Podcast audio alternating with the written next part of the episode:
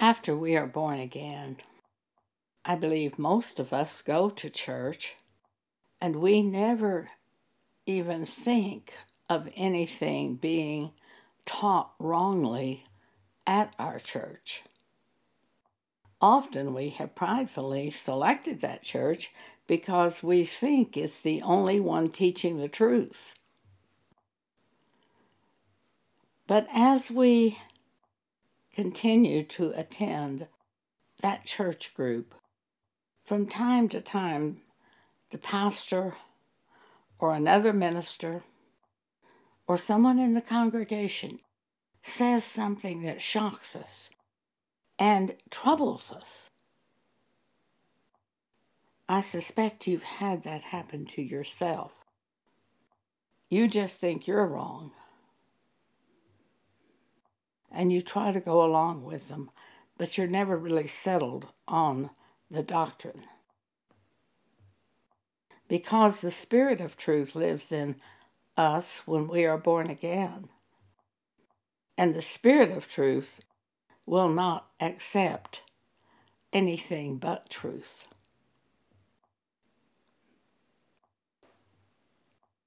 A long-time Catholic woman told me this story. She said at one point they sent them a new priest. And she said, I just couldn't call that man father. I wasn't aware of anything he was doing wrong, but I couldn't make myself call him father. I knew that was the Holy Spirit holding her back. Jesus says in Matthew 23 Call no man father. Ministers are not called father in the New Testament church. When Jesus arose from heaven, he set up the church. Ephesians 4, he gave to the church some apostles, some prophets, some evangelists, some pastors and teachers for the work of the ministry for the perfecting of the body of Christ. So, ministers in the New Testament church are apostles, prophets, evangelists, pastors, and teachers. Jesus says, Call no man rabbi. He says, Call no man father. Call no man master. That's in Matthew 23. Another woman who had been raised Catholic from childhood had seven children, and she had them attending the Catholic school. She was an Indian woman, American Indian. And on the reservation, they attended the Catholic school. But Margaret wanted them to study the Bible. The Catholic priest told Margaret, People like you don't need to study the Bible, you'll get mixed up. We'll tell you what you need. And Margaret said, No, I want my children to study the Bible. So she enrolled them in the McCurdy Mission School which she felt they taught Bible. And she took the seven children out of the Catholic school and enrolled them in the McCurdy Mission School. The priest was so angry with Margaret. He called her in and said, You must put your children back in the Catholic school. And Margaret said, No, I want them to study the Bible. Once again, he told her people like her didn't need to study the Bible, that they would tell them what they needed to know. Margaret would not remove her children from the McCurdy Mission School. And the Catholic priest said, if you do this, you can we'll put you out of the church and you can never confess your sins again. She told me this story personally, and she said, I don't know what came over me, but it was like a light going on. And she said to this Catholic priest, I don't have to confess my sins to a man like you. I'll just confess my sins to the Lord. And she said, Oh, he got so mad at her. He, she said, They threw me out of the Catholic Church, and they, now I can't be buried in the Catholic cemetery. But she continued to send her children to the McCurdy Mission School. One of her children, I became best friends with one of her children, who was pretty much Baptist. This is the story of Margaret Tafoya. She became one of the great American Indian pottery makers living at San Ildefonso Pueblo. Santa Clara Pueblo, perhaps. It's been a long time for me to try to remember that. When you cling to what you believe to be truth, very often you will be persecuted for the word's sake, to try to steal the word from you. But neither of these two women allowed that word that came to them to be stolen from them. I believe each of them heard from the Holy Spirit. There are many things church people say that are not correct, and we know it, and we're troubled. There are many doctrines in churches which are not according to Bible that their preachers preach. And they trouble us when we hear them. When we belong to God, the Holy Spirit of God lives in us, and He is the Spirit of truth. And when someone says something in a religious context that's not truth, the Holy Spirit is grieved and we are troubled. Our bodies are the temple of the Holy Spirit, the Spirit of truth. He lives in us. And He brings to our attention things which are not truth, which are not according to Scripture. As a young Christian, I attended a prayer group in my neighborhood. A woman named Hilda was said to be a teacher, and she would come from time to time and teach us. I would sit there and listen to her, and I really couldn't understand anything she was talking about. She loved to talk about the building of the Old Testament Ark of the Covenant and the specific things prescribed for the building of the Ark of the Covenant. And she would talk about there would be blue rings, and then there were gold things, and she would say what these meant and the symbolism. And I just sat there hoping it would all come to an end and I could leave.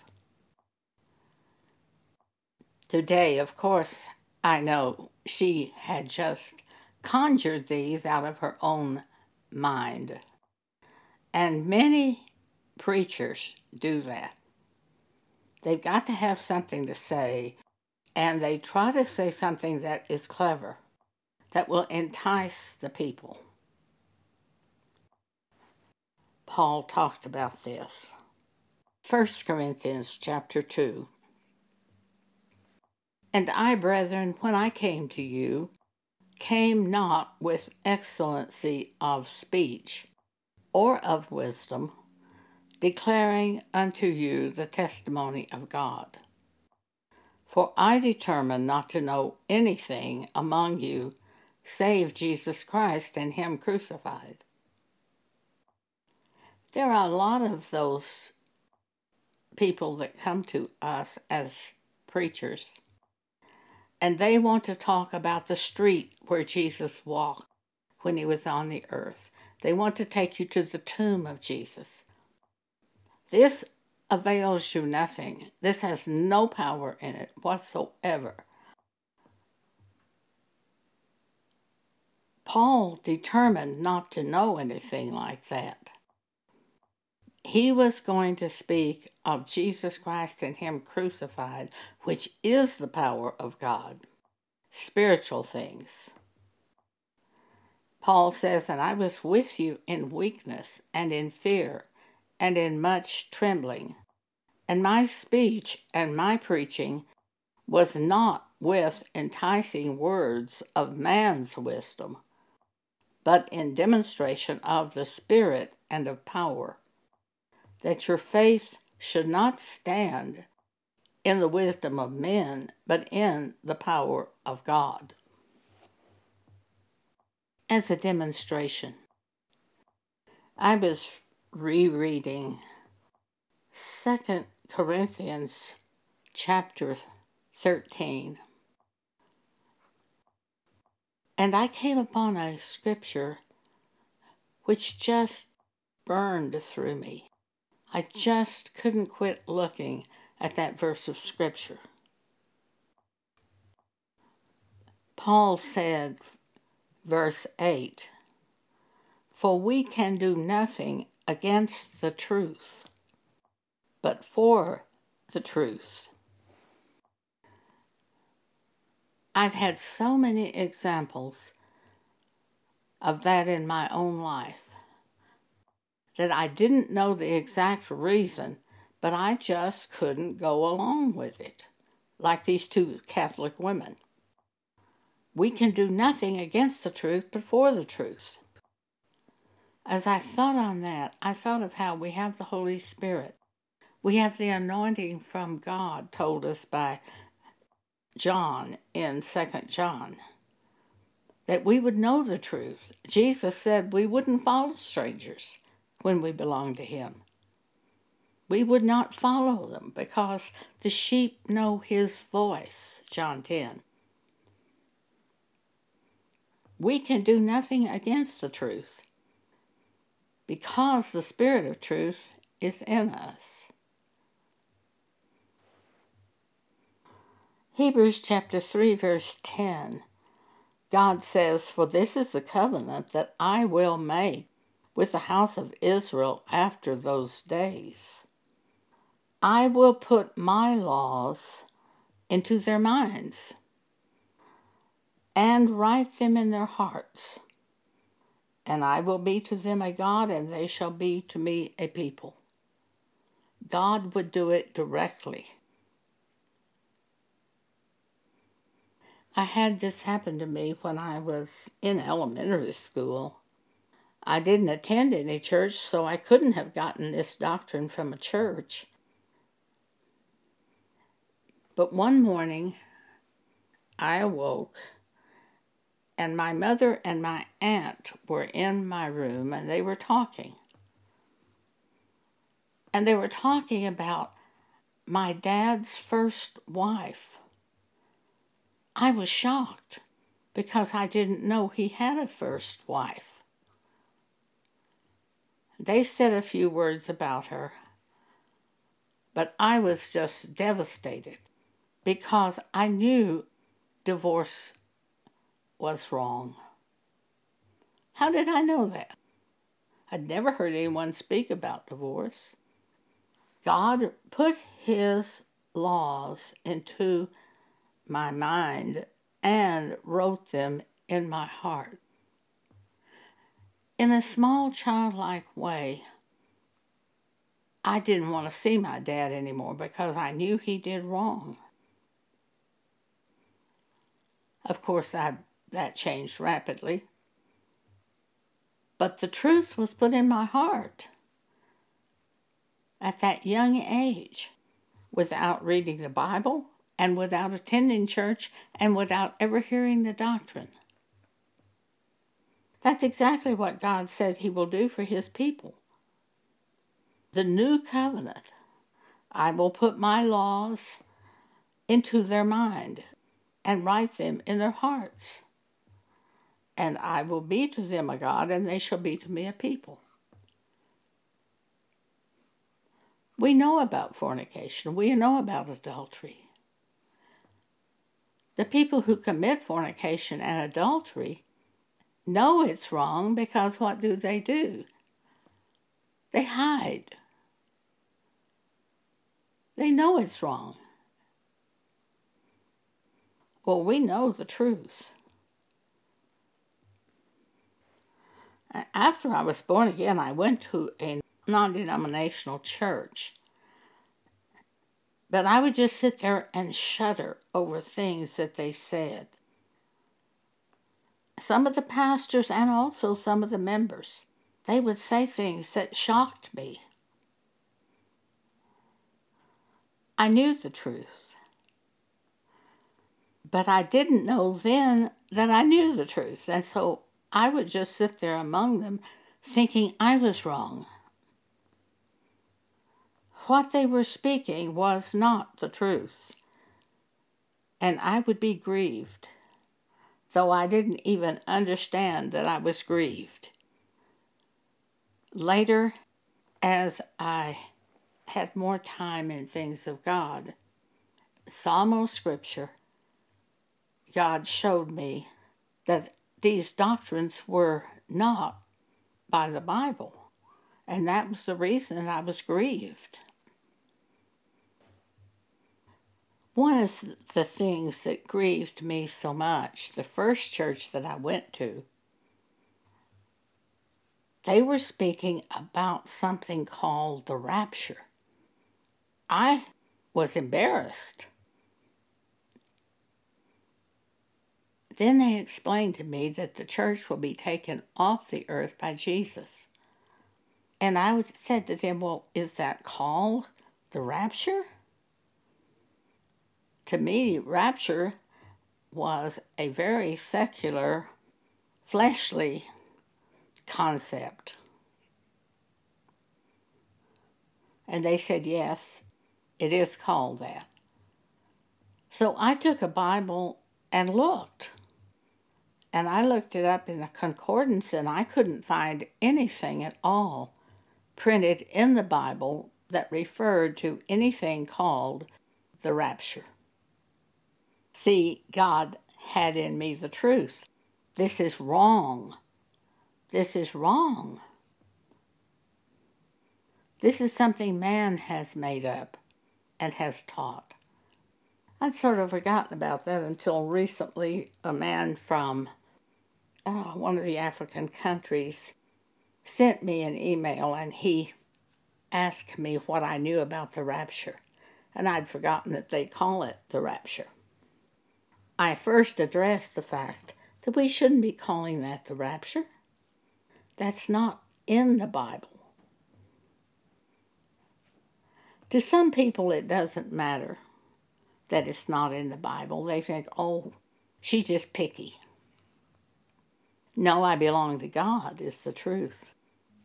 And the spirit of truth that's in me cannot stand the perversions that they bring through the churches. That's the truth. One of the things in one of the first churches that I went to, they loved to talk about Antichrist, and I hadn't heard about that either. And they said Antichrist is one man. And that was in the 1970s. At that particular church, they said he comes speaking peace, but he devours people, and war is in his heart. And I said to them, Well, that sounds like Hitler. They said, Oh, no, Hitler didn't come speaking peace. These women didn't know much about Hitler because one of the primary ways Hitler conquered the various nations is he spoke peace. And he was going to be their protector. So they would move in their army and protect this country. Over and over and over that happened. And the peace agreements at Munich were the main reason that Hitler was able to start World War II because Chamberlain, the English Prime Minister, and the French Prime Minister agreed to all of the stipulations Hitler put forth. And they announced there would be peace in their time. That was Chamberlain's famous pe- speech that Herr Hitler had, to, had agreed to peace. When in reality, Hitler came demanding certain things that he thought they would reject, and he was going to go out and use those things as the reason to attack Poland. But they agreed to the things. They agreed to the demands. In Russia in the 1800s, at the time Tolstoy lived, and at the time he wrote War and Peace, he announced in War and Peace that the Russians thought the Antichrist was Napoleon.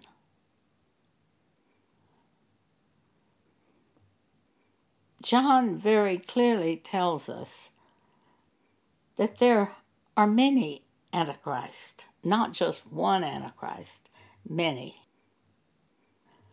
1 John chapter 2 verse 18 Little children, it is the last time, and as ye have heard that Antichrist shall come, even now there are many Antichrist, whereby we know that it is the last time. All of these speculations about Antichrist and who is Antichrist could be solved by that one scripture if they taught that. There are many Antichrist. Antichrist is simply a falling away from Scripture and setting up your own doctrine. Paul talked about that in at least two places. Second Thessalonians chapter 2. Let no man deceive you by any means, for that day of the Lord shall not come except there come a falling away first, and that man of sin be revealed, the son of perdition, who opposeth and exalteth himself above all that is called God, or that is worshipped, so that he as God sitteth in the temple of God, showing himself that he is God. I can see where a person would think that was one person. But if you will look at this part about this falling away, Jesus could not return for the church until a falling away came in the churches. In 1982, I was reading this passage of Scripture, and God said to me, The falling away are not people leaving the church group. The falling away are the churches leaving the Scriptures. And my eyes were open to see. The Apostle Paul talked about this falling away from the truth of God in Acts chapter 20. Paul had gathered the elders of the church at Ephesus together to talk with them because he knew the time had come that when he left them, they would never see his face again. And Paul said in verse 29 For I, I know this, that after my departing, shall grievous wolves enter in among you, not sparing the flock. Also of your own selves shall men arise, speaking perverse things, to draw away disciples after them.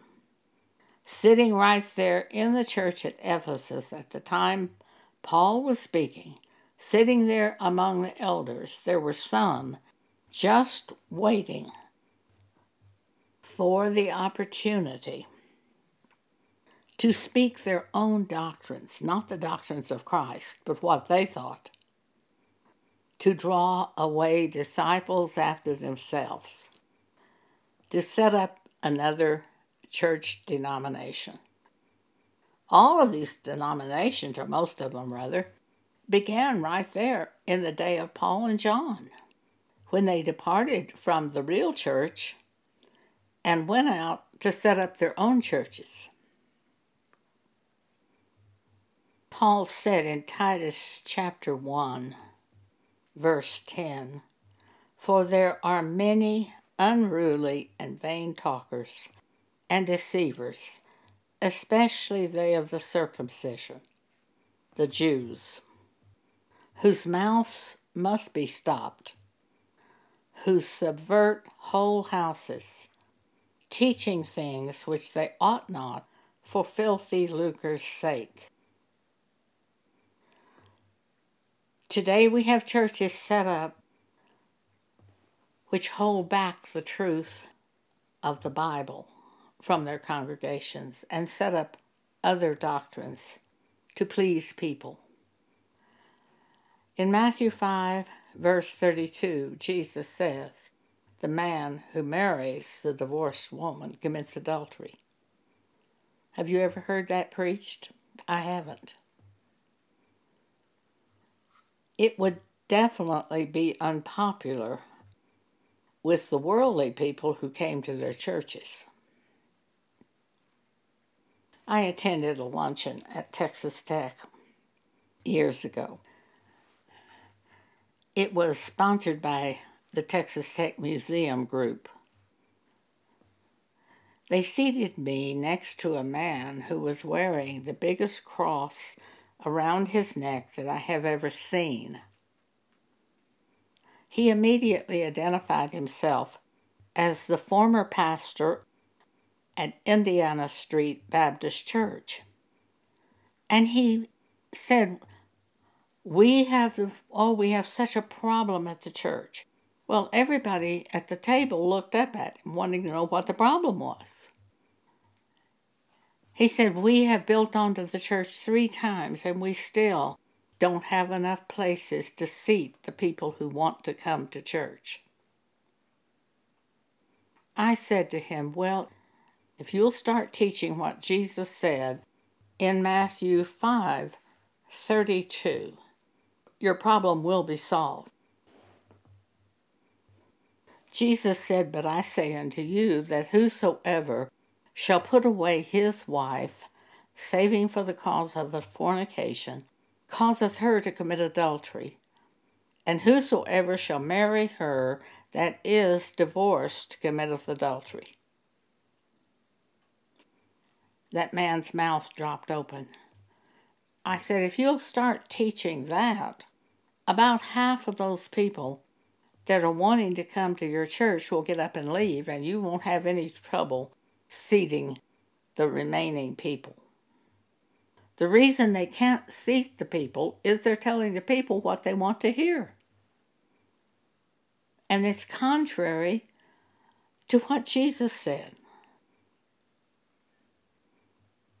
Paul, in speaking to the church at Galatia,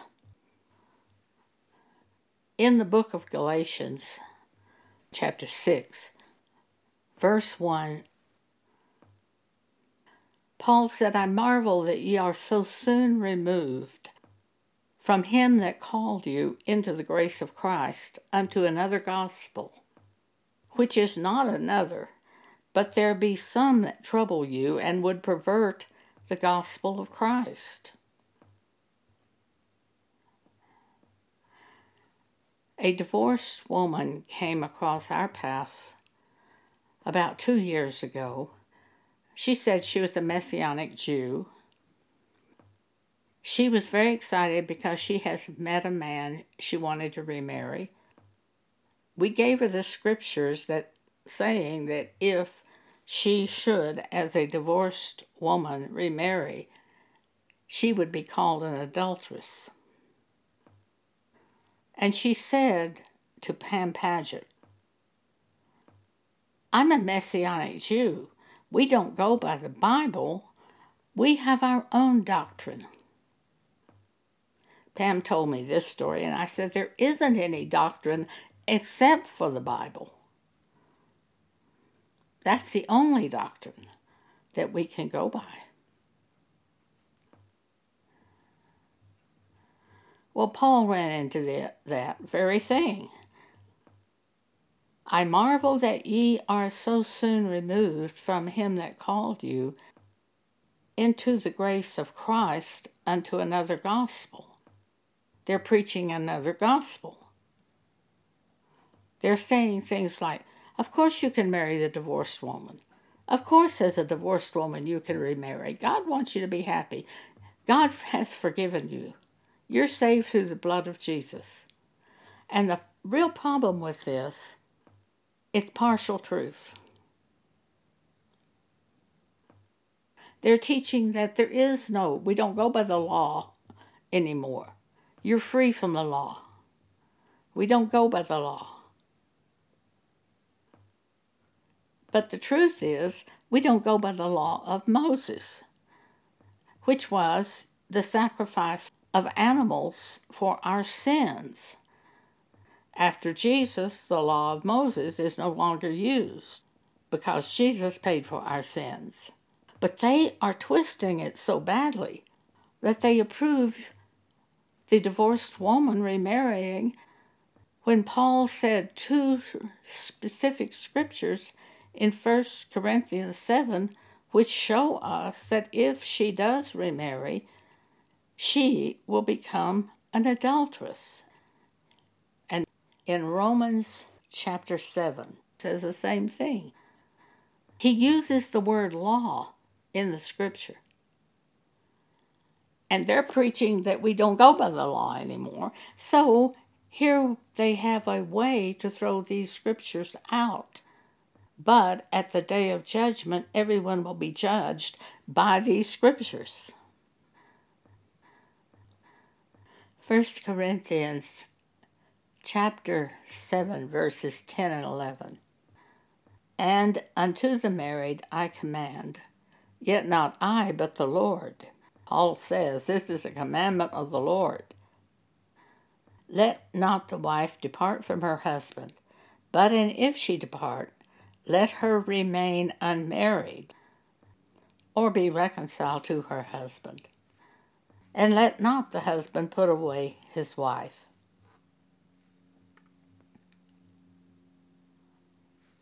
In verse 39, Paul says, The wife is bound by the law as long as her husband liveth. But if her husband be dead, she is at liberty to be married to whom she will, only in the Lord in Romans chapter 7, verse 1 Know ye not, brethren, for I speak to them that know the law, how that the law hath dominion over a man as long as he liveth?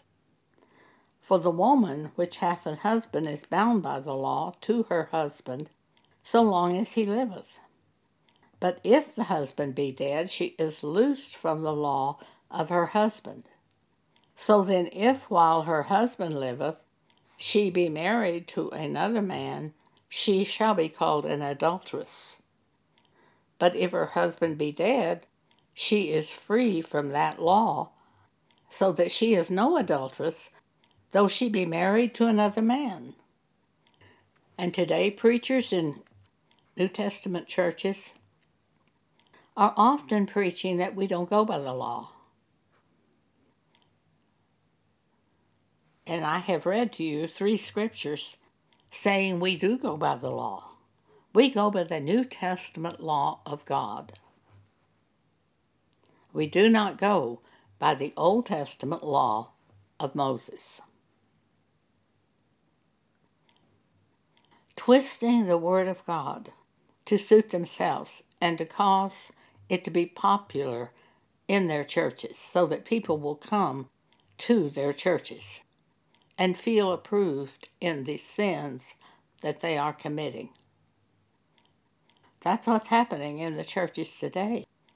If you belong to God and you have the Spirit of God in you, they're going to say and do things that trouble you when they are not according to the gospel of Christ.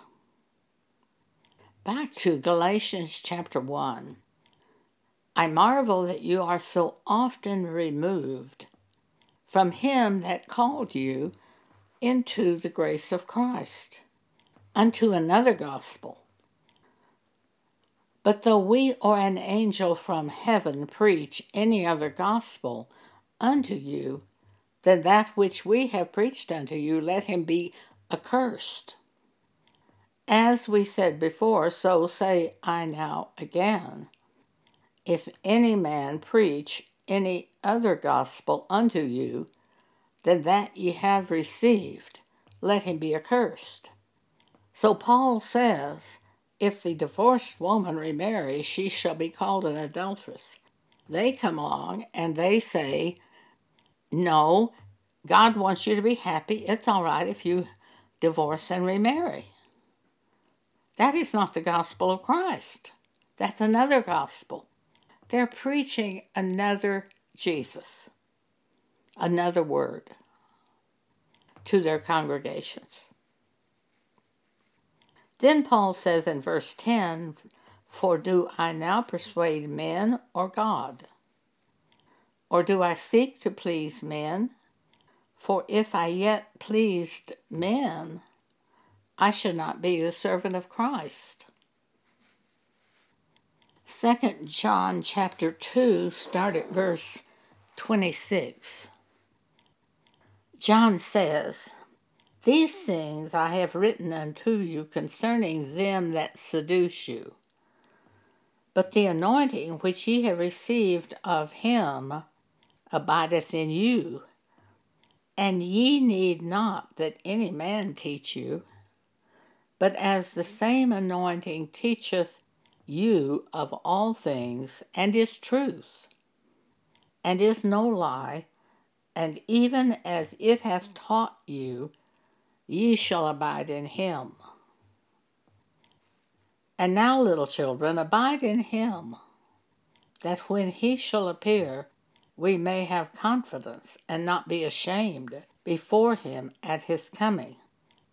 If ye know that he is righteous, ye know that every one that doeth righteousness is born of him. A man came to me recently calling himself Reverend.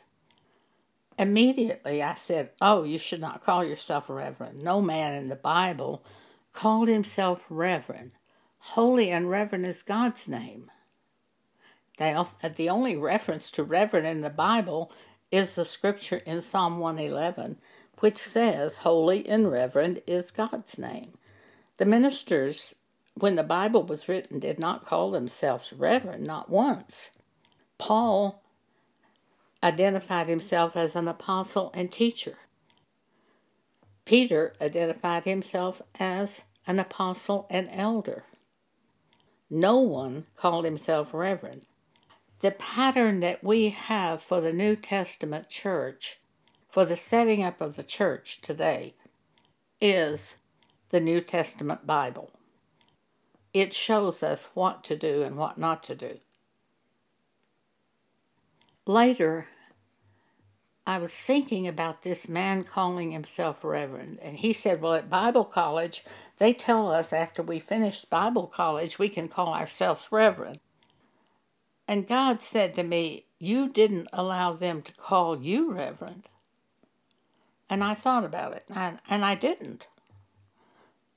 The first time anybody tried this with me, it was in 1980. I had been put on radio by God to exhort the church. A radio audience listener came to me and she said, What do we call you, Reverend? I said, Oh, no. I was shocked. It's the first time the subject had ever come up. I said, Oh no, don't call me that. You call me Joan just like you call Paul Paul. God told me this. He said, You didn't let them call you Reverend. And I thought, No, I didn't. And why didn't I? Because in me is the Spirit of truth.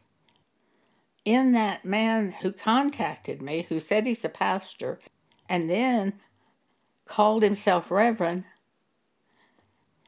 he's operating by the Spirit of men, by another Spirit by his Bible college. He is not operating by the Holy Spirit of truth. And for that reason, they call themselves reverend. And they love to do it.